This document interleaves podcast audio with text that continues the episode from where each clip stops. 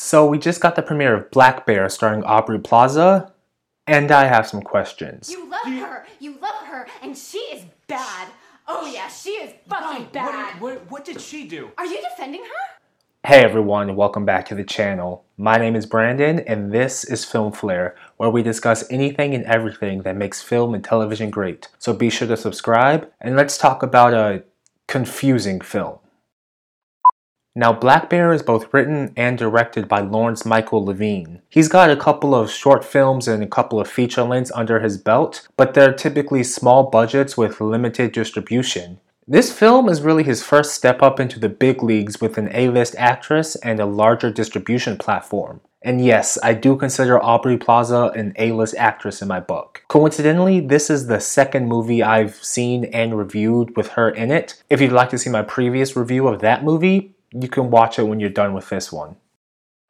Now, Black Bear is a departure from Aubrey's typical oddball and comedic roles, and somehow this is one of the best performances I've seen her in yet. I've always had a feeling that she could be serious and dramatic, but she absolutely nailed her performance in this one. I'll fucking kill you!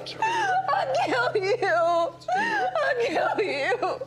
and she still managed to make me laugh a couple times as well. She was hands down the absolute best thing about this film. From watching her facial expressions during the awkward conversations in the first act to her sheer dramatic performances at the end, there wasn't a single bad frame of Aubrey in this movie from start to finish. And speaking of awkward conversations, Sarah Gadon and Christopher Abbott were also pretty good alongside Aubrey. Their passive aggressiveness turned to aggressive aggressiveness may have been overplayed in the story, but their performances of their characters were really good. What? I'm sorry, it's just so rare to have the opportunity to pick a real artist's brain. All three of them worked together well and their dynamics were interesting to watch on screen. All that said, I do think these actors outperformed the script itself.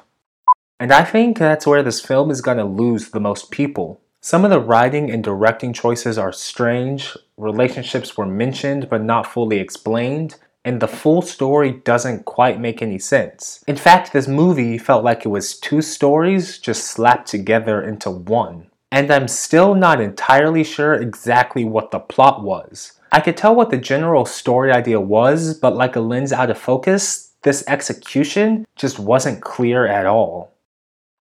Now, truth be told, I did go into this movie completely blind. I had only heard about it the day before I watched it, and I didn't even bother to watch a trailer or look anything up about it. I only knew the basic logline, and I'm not sure if that was a mistake or not because I was so confused for the majority of this movie. But looking back, that still doesn't help me at all. In fact, let me know what you guys think this movie is about in the comments below. Whatever it is, I bet you're wrong.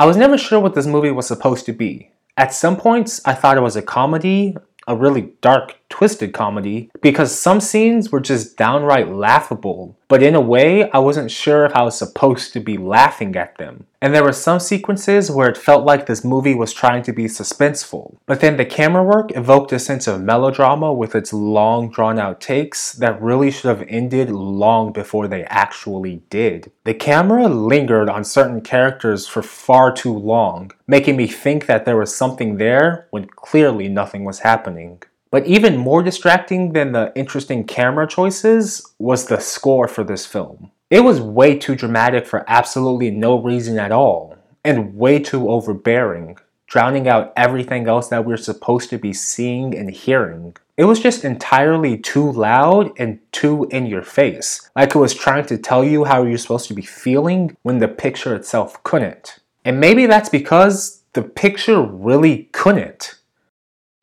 What started out as awkwardness between characters meeting as strangers turned into more awkwardness as the characters got to know each other, and even more so when the audience was starting to figure out what was happening. But then everything just kept getting weirder and more convoluted. By the end of the first act, I had no idea what I was even watching.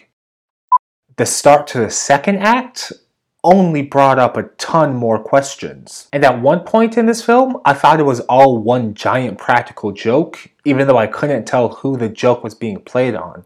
Maybe the audience. I just don't know. And that's when I just gave up even trying to decide what was real and what wasn't. Absolutely nothing made sense until the very last frame, and even then, most of it still didn't, leaving me with just a ton of questions.